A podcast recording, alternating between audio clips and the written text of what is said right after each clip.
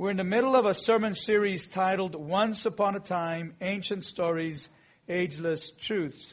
And the reason for this title is that we're looking at ancient stories found in the Old Testament. Now, when you hear the words once upon a time, those words make us think of what? Of a fairy tale, right? Fairy tale. Once upon a time, there was a queen or there was a princess.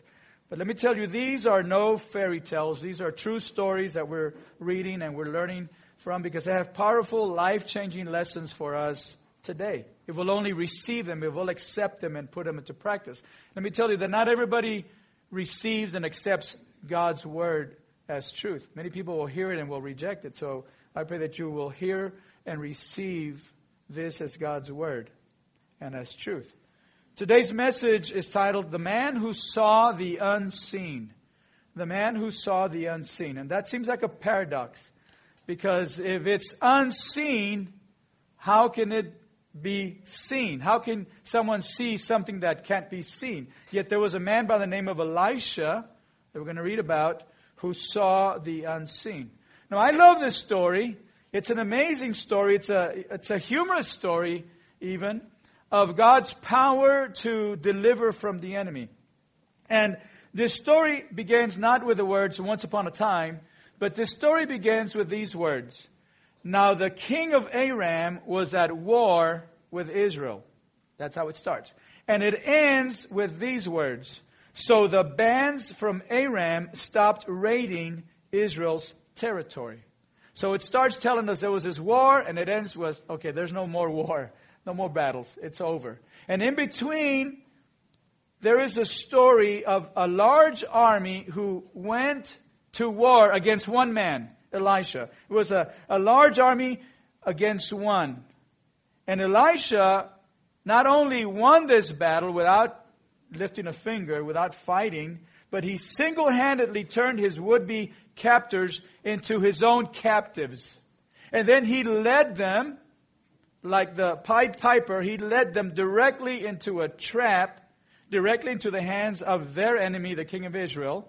And the king of Israel, who who considered killing all of them, instead, after being instructed by Elisha, fed them this huge meal, this great feast. And then he sent them home. And they're all just happy as could be.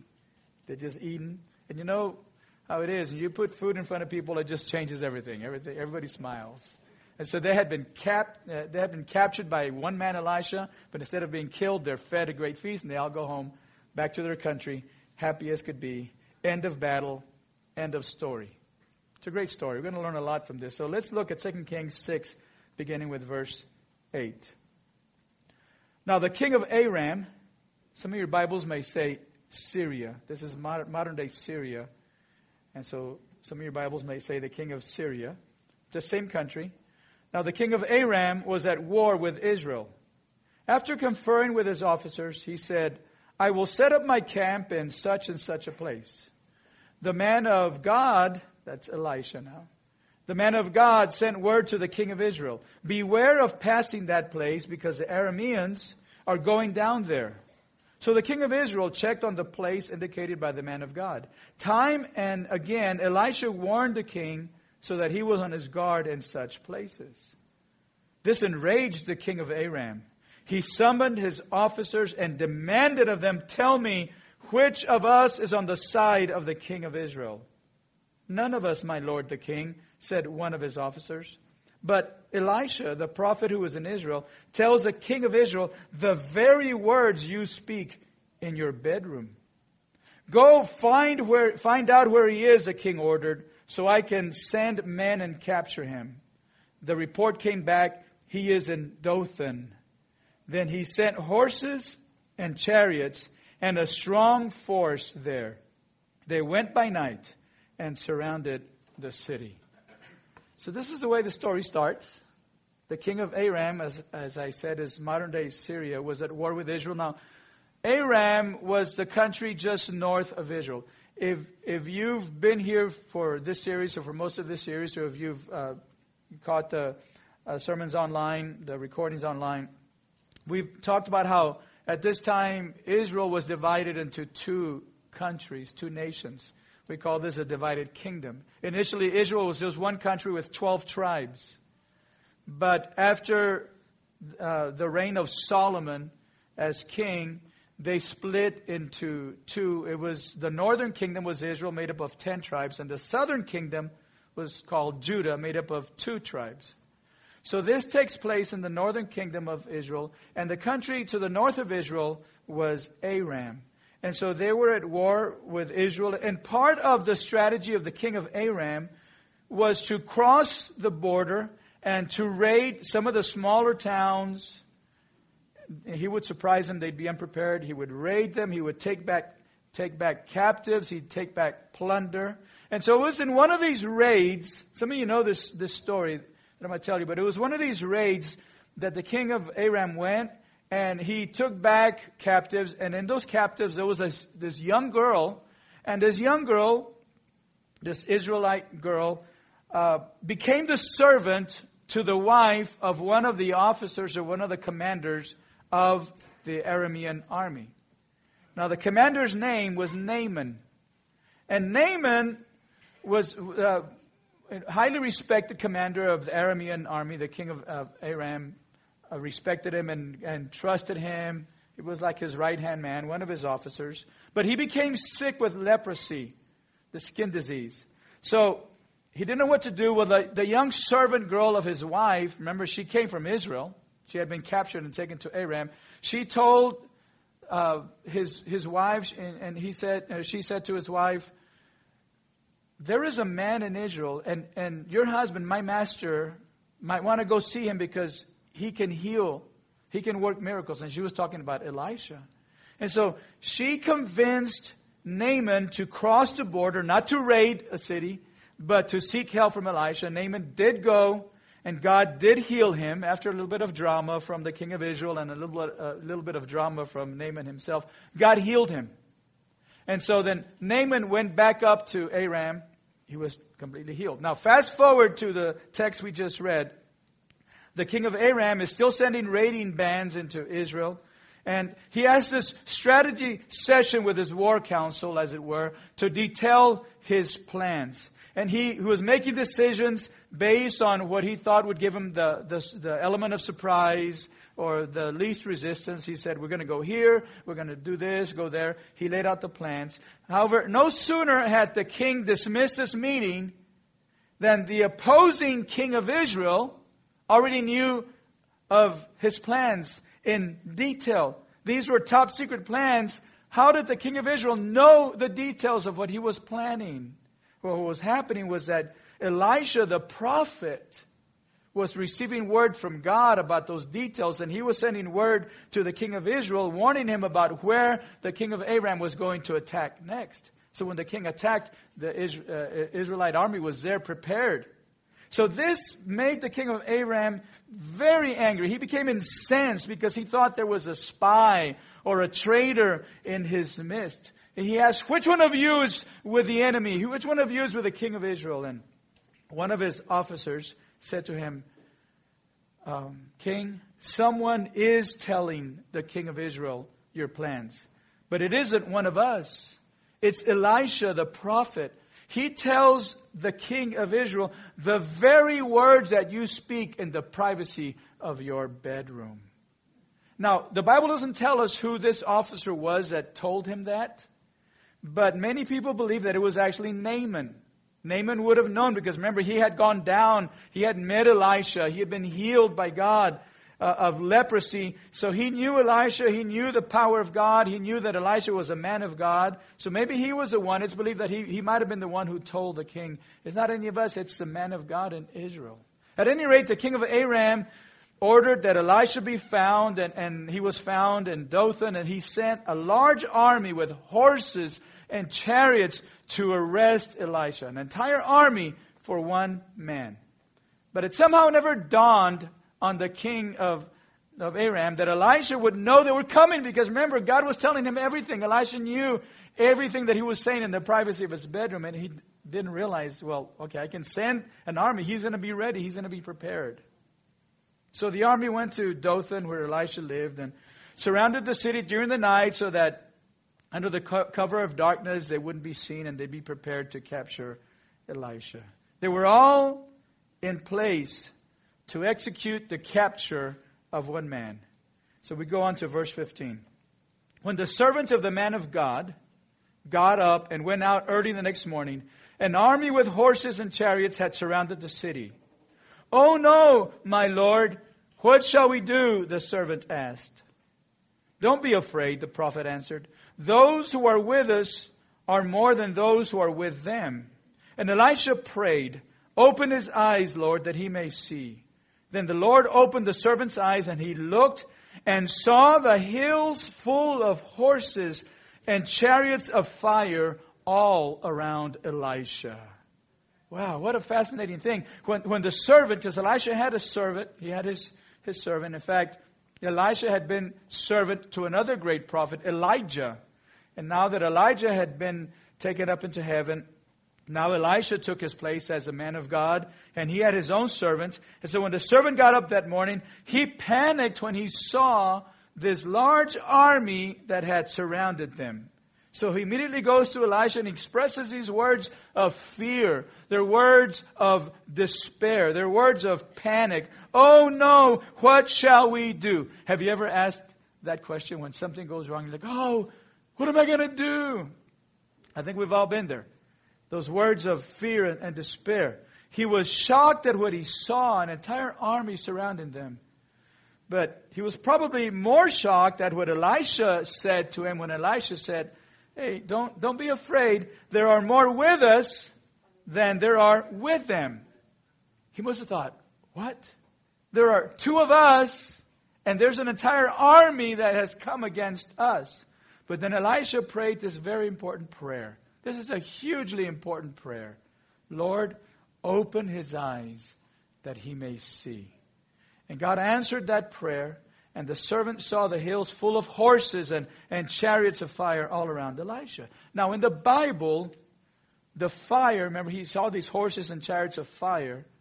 In the Bible, fire represents God's presence. I mentioned Elisha's predecessor, a man by the name of Elijah. Elijah was taken to heaven in a chariot of fire drawn by horses of fire. God took him to heaven. Elijah didn't die. God took him to heaven. He was taken in a chariot of fire drawn by horses of fire because fire represents God's presence. What Elisha knew that his servant didn't realize until his spiritual eyes were opened was that God's presence was surrounding them in the middle of this great problem. When, when the servant got up that morning and he saw the enemy army, he was filled with fear. But, I mean, don't you think that his fear went away when he saw the forces of heaven that were on their side and that they were greater in number than, than the enemy army and greater in strength than the enemy army? Of course, his fear went away. Because here's a great truth that I want you to remember today. When our spiritual eyes are opened, our earthly fears are silenced. When our spiritual eyes are opened, our earthly fears are silenced. And I say silence because fears speak to us. Our fears speak to us. Our fears say, you're a failure. Our fears uh, say, you're never going to get well. Our fears say your husband doesn't love you, your wife doesn't love you. Our fears say you're never going to get out of this debt. Our fears say you're never going to get your prayer answered. Your children will never come home. They speak loudly, they yell to us. But those fears are silenced when our spiritual eyes are open. That's why I said this is a very important prayer that Elisha prayed. Lord, open his eyes that he may see. And we all need to have that spiritual vision in our lives. Because spiritual vision leads to strong faith. Faith comes from spiritual vision, from seeing the reality that God's presence is with us at all time. This is why the psalmist was able to say, I will not fear though tens of thousands assail me on every side.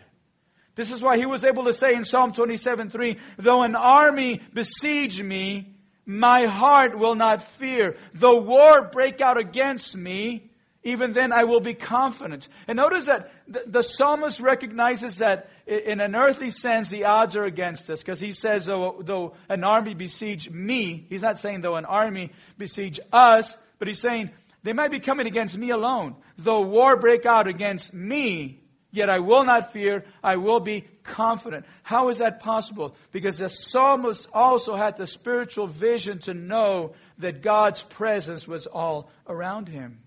This is why I believe that when we have a great problem, and some of you today might be facing a great problem, when we have a great problem, our prayer should not only be, Oh God, step in. Oh God, intervene. This is the time, God. But our prayer should also be, God, open my eyes that I might see that you're already here, that I might see the angels, the ministering spirits that are ministering to me right now in this time of need. Because the clearer that we can see the power and the sovereignty of God, the less we will fear our problem.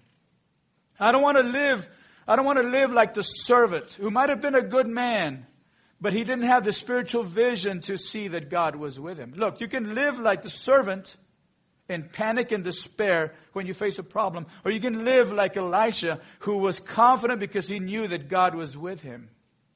His presence is with us. The Bible says that the Holy Spirit is our paraclete. And the word paraclete means one who walks alongside us. So he's walking with us. The Bible says that angels are ministering spirits who are sent to minister to us, who are sent to protect us. How many of you saw the, the story in the news this week about that 36 year old mother who almost went off the embankment with her two children? Did you see that picture? Who knows but that an angel is the one who stopped that car from going over? Because God sends angels to protect us, to minister to us when we follow Him. And so our prayer should not only be in this, it's fine to pray this way. I pray this way all the time. I pray this way for me and for you. I say, God, intervene in this situation. Heal this person. Answer my prayer. But also let's pray, God, open my eyes. Give me spiritual vision. I want to live like Elisha, not like the servant. I want to live with confidence and trust, not with fear and doubt and despair and panic. So Elisha prayed for his servants' eyes to be opened, and they were, but he wasn't through praying because he then prayed for the eyes of the soldiers in the army to be blinded, and they were. Let's read about this in verse 18. As the, as the enemy came down toward him, Elisha prayed to the Lord, Strike this army with blindness. So he struck them with blindness as Elijah had asked. Elisha told them, This is not the road, and this is not the city. Follow me, and I will lead you to the man you are looking for. And he led them to Samaria. After they entered the city, Elisha said, Lord, open the eyes of these men so they can see. Then the Lord opened their eyes, and they looked, and there they were inside Samaria. Now, this would have been a very scary situation for them because Samaria was the capital of Israel.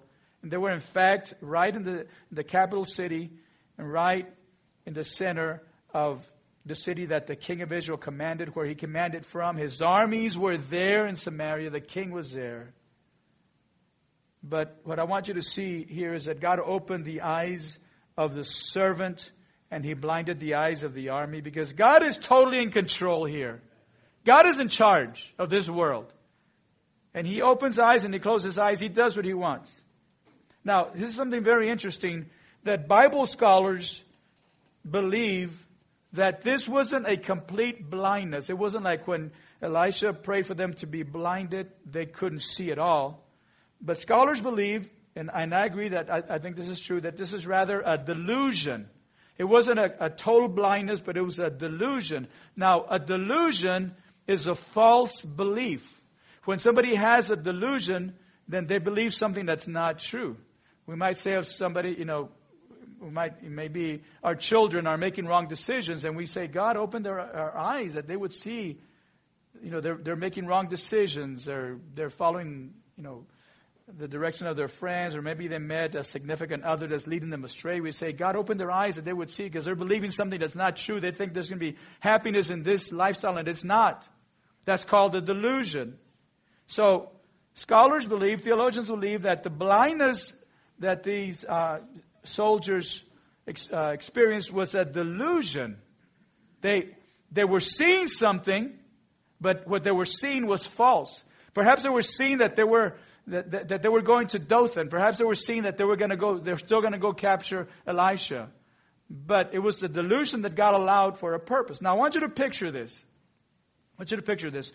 So now Elisha is leading an entire army from Dothan about 12 miles. They walked about 12 miles to Samaria, the capital city of Israel.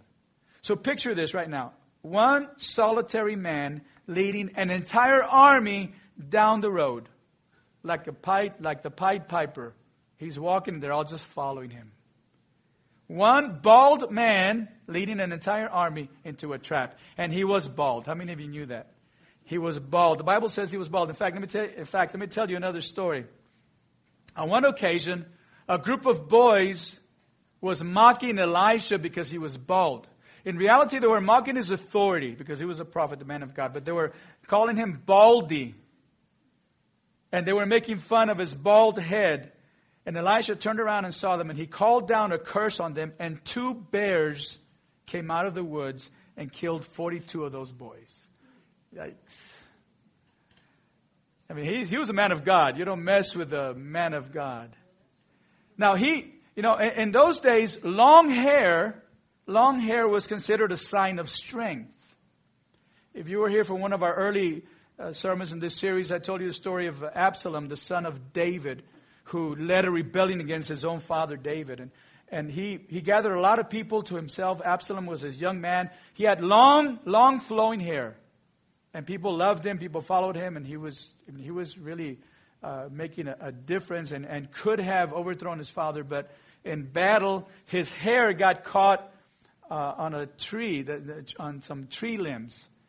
Enough that his horse kept going, he was left hanging by his hair. Somebody came along and killed him.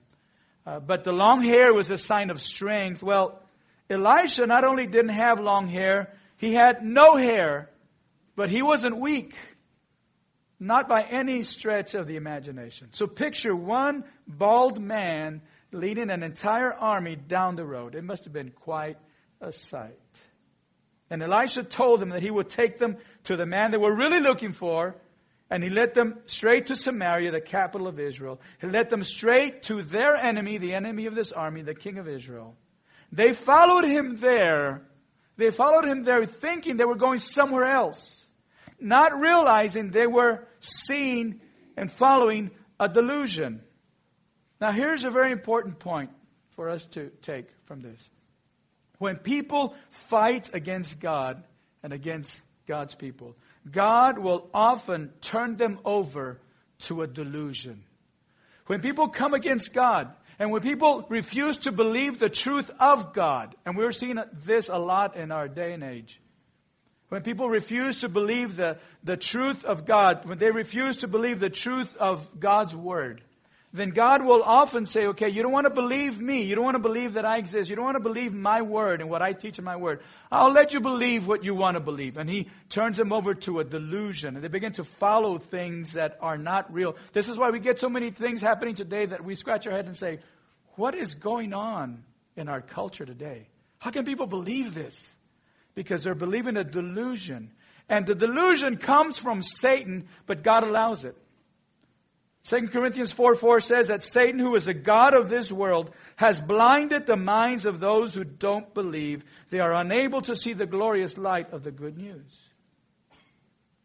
I want to read a passage from Romans, and this is a long passage. This is going to take us a while to read through this, but I, I want you all to follow along in your Bibles because this, this explains the delusion that many people are under in our world today.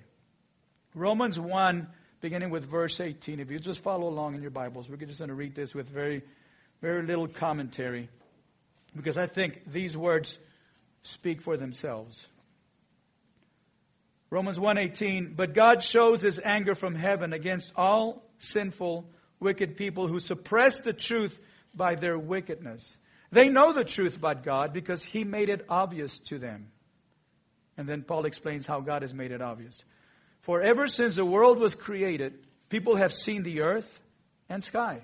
Through everything God made, they can clearly see His invisible qualities, His eternal power and divine nature. So they have no excuse for not knowing God. Yes, they knew God, but they wouldn't worship Him as God or even give Him thanks. And they began to think up foolish ideas of what God was like. As a result, their minds became dark and confused. Claiming to be wise, they instead became utter fools. And instead of worshiping the glorious, ever living God, they worshiped idols made to look like mere people and birds and animals and reptiles. So, God abandoned them to do whatever shameful things their hearts desired. As a result, they did vile and degrading things with each other's bodies. They traded the truth of God, the, the truth about God for a lie. So they worshiped and served the things God created instead of the Creator Himself, who is worthy of eternal praise. Amen. That's why God abandoned them to their shameful desires. Even the women turned against the natural way to have sex and instead indulged in sex with each other. And the men, instead of having normal sexual relations with women, burned with lust for each other. Men did shameful things with other men. And as a result of this, they suffered with themselves the penalty they deserved.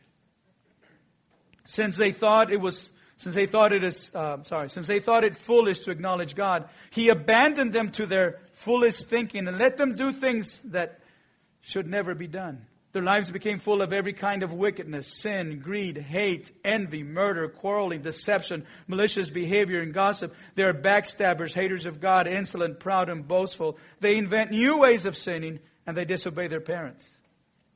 They refuse to understand. They break their promises, are heartless, and have no mercy. They know God's justice requires that they do those things, that those who do those things deserve to die, yet they do them anyway.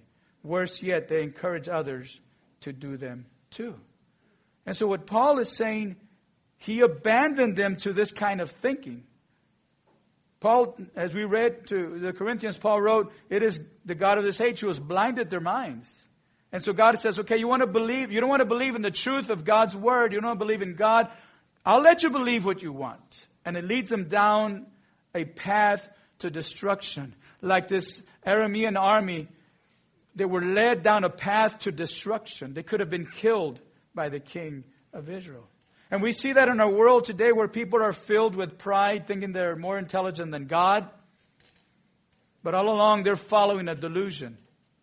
When we hear the truth, but we reject it to follow our own ways, then every one of us, we are all in danger of following a delusion. God will allow it. Because before you start saying, oh yeah, I know people, this, this, this describes so and so. No. This describes us here today. If we hear the truth of God's Word, if we come to church Sunday after Sunday, but we don't respond to God's Word, we don't believe God's Word, we don't, we don't take a step toward committing our life to Christ, then we're not receiving God's Word. And God will say, okay, fine, you want to live life on your own, I'll let you follow a delusion. I'll let you make your own decisions. So before we start trying to apply this to others in the world, it has to start here at home with us. How much better to surrender our lives to God and how much better to ask Him to open our spiritual eyes to see the power and presence of God rather than to be blinded by a delusion. So the Aramean army was following a delusion when they walked right into a trap. When they arrived in Samaria, Elisha prayed for a third time. Remember, his first prayer was for the servant, Lord, open his eyes that he may see. Second prayer was for the army, Lord, blind their eyes. Now, he prays again. Look at verse 20. After they entered the city, Elisha said, Lord, open the eyes of these men so they can see. Then the Lord opened their eyes and they looked, and there they were inside Samaria. When the king of Israel saw them, he asked Elisha, Shall I kill them, my father? Shall I kill them? Do not kill them, he answered. Would you kill those you have captured with your own sword or bow? Set food and water before them so that they may eat and drink and then go back to their master. So he prepared a great feast for them, and after they had finished eating and drinking, he sent them away, and they returned to their master. So the bands from Aram stopped raiding Israel's territory. When their eyes were opened, they must have thought, we're dead. There's no way we're going to get out of here. We're in the capital city. The armies are here. The king is here. But God had other plans. The king of Israel considered killing them, But Elisha had captured them not to kill them, but to convince them of the power and the goodness of God. The only killing he wanted to do was to kill them with kindness. Now, the king of Israel, we know a little bit about the king of Israel, and surprisingly, he went along with Elisha because most of the time the king of Israel was against Elisha. The king of Israel said, hey, they're, they're, they're captives. We're going to kill them. They're the enemy. They're on the other side. We're with God. They're not with God. We're going to kill them. And Elisha said, no, you're not going to kill them. You're going to bless them. You're going to feed them. You're going to send them back with full tummies. You're going to send them back blessed. And I think that's another lesson for us to learn today. And that's this that even though in our culture today we're in a great spiritual battle in our world, God wants us to treat people with respect so His name will be honored. It's tempting to say, oh, those heathens, those unbelievers, they're all going to hell and, and we're right because we, we, we're in church on Sundays and we follow God. And God says, no, no. What God wants us to do is to treat them with love and respect, to win them over so God's name will be honored. Proverbs 25, 21 says, If your enemy is hungry, give him food to eat. If he is thirsty, give him water to drink. That's what Elisha was doing. Jesus himself said in Matthew 5, You have heard that it was said, Love your neighbor and hate your enemy, but I tell you, love your enemies and pray for those who persecute you. He said in Luke 6:28, "Bless those who curse you. Pray for those who mistreat you." The reality is that as Christians, we are getting mistreated some, somewhat in our culture. We are getting mocked. We are getting diminished. But Jesus said, you bless those who curse you. You, you pray for those who mistreat you. That's what we have to learn from this part of the story. God gave Elisha a great victory. They came against him, and he uh, won a great victory against them. He didn't win a battle, he didn't fight the battle, but he did win over his enemies. Because certainly they went back to the king with a report that gave a totally different perspective of Elisha. Remember, at the beginning, the king was angry with Elisha. Go get him, bring him back, or bring him back dead or alive. Now, these men are going back to the king, said, King, you had it all wrong. He's, he's a great guy. He's a man of God. He took care of us. He ministered to us. And I think that people can get a different perspective of God, a correct perspective, if we treat them as God wants us to treat them with love and respect, to win them over to God. Let me finish with this. Don't live without God in your life. If you do, you make yourself susceptible to following a delusion. God will allow it because God honors our will. God honors our choices. But don't live that way. Instead, choose to follow God and His Word. Secondly, you might be facing a problem today. You might be like Elisha's servant who got up that morning and, whoa, there's a problem there that he didn't have when he went to bed the night before. If you ever had that experience, you get up in the morning, you get a text, you get a phone call, you get something, you think, oh, what is going on? Here I was just sleeping soundly, not knowing that during the night this was happening. Don't panic. Don't despair. Trust God. Ask God to open your eyes. Elisha saw the unseen. You can too. You can too. You ask God to give you spiritual vision to believe that God is always on your side. If God is for us, Paul said, who can be against us? No one can. You too can see the unseen if you learn to trust God.